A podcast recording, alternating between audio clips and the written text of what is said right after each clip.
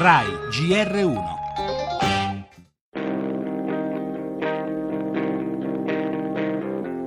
Mica Xavier Johnson, il cecchino che nella notte di giovedì ha sparato addosso ai poliziotti. Conosceva bene i fucili d'assalto e di precisione. Ancora non è chiaro se Mica ha agito da solo, come lui stesso ha giurato ai poliziotti che trattavano la sua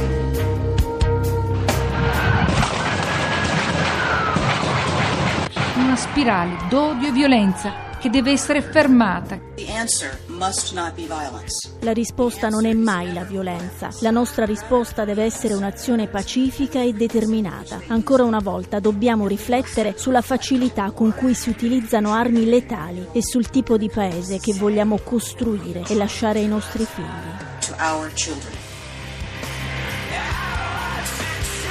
This is not just a black issue.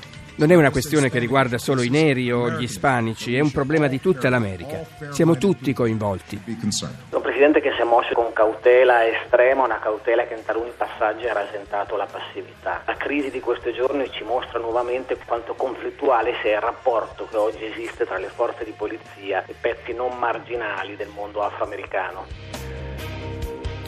Un'occasione mancata per gli Stati Uniti. Si avvia alla conclusione il doppio mandato di Barack Obama, primo afroamericano alla Casa Bianca, ma resteranno deluse le aspettative di chi sperava in uno scatto culturale, prima ancora che politico, che permettesse al paese di sanare una delle ferite più sanguinose, quella questione razziale che torna ad esplodere con troppa frequenza e in modo sempre più cruento, sia agli abusi, alle violenze, al fuoco delle armi di poliziotti bianchi su cittadini neri. Si risponde con lo stesso fuoco aperto da un cecchino, come è accaduto a Dallas Hamas. Allora è il momento di fermarsi davvero, un po' questo è il senso delle parole di Loretta Lynch, ministro della giustizia di Washington.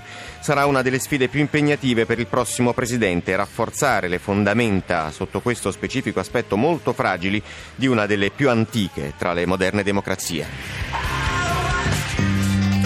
Le altre notizie, il vertice a Varsavia ha deciso un rafforzamento ad est, quattro battaglioni saranno schierati per dare un segnale alla Russia, 150 soldati saranno italiani, presente al summit anche Renzi. Banche, Padoan e Visco aprono agli aiuti statali per la ricapitalizzazione degli istituti in crisi.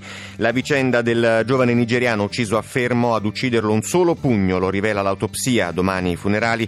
Per la cronaca anche il ritrovamento di documenti delle BR in un padiglione del Policlinico di Milano. Cultura ha assegnato il premio Strega.